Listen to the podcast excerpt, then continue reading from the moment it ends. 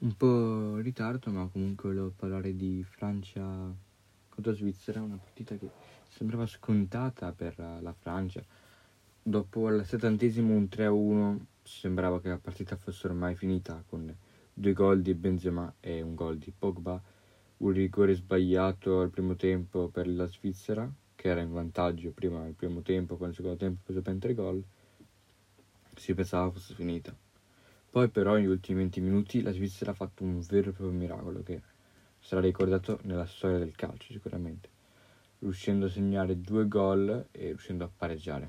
Dopo il pareggio, nei supplementari, c'è stata, diciamo, un, dei vari punti in cui oggettivamente la Francia stava così per vincere, però comunque la Svizzera ha portato molto bene, poi sono stati i rigori. I rigori sembravano ormai scontati con Mbappé, ben Mbappé, Pogba, comunque grandi rigoristi che se non segnano veramente molto rischioso, cioè molto poco probabile.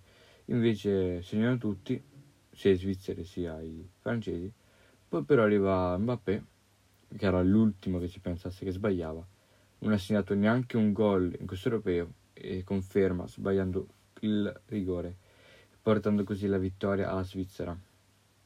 Una Svizzera che comunque, nonostante tutto ha meritato perché la Francia ha sottovalutato la Svizzera, si vedeva che ha giocato in un modo molto sbrigativo, che si pensava che facilmente avrebbe potuto vincere, ha sottovalutato la Svizzera e, e mai sottovalutare la Svizzera un avversario debole perché, soprattutto negli europei, perché si rischia.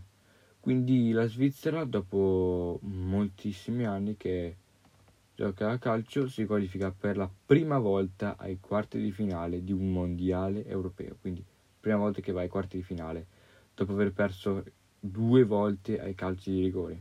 Quindi comunque non è che veniva da grandi vittorie, veniva da due sconfitte ai calci di rigore, quindi la Francia si è impegnata per perdere. O semplicemente forse non era in giornata.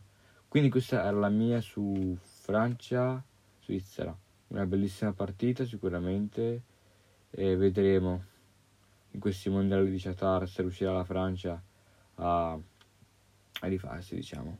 Grazie mille per l'ascolto di questo podcast e a presto.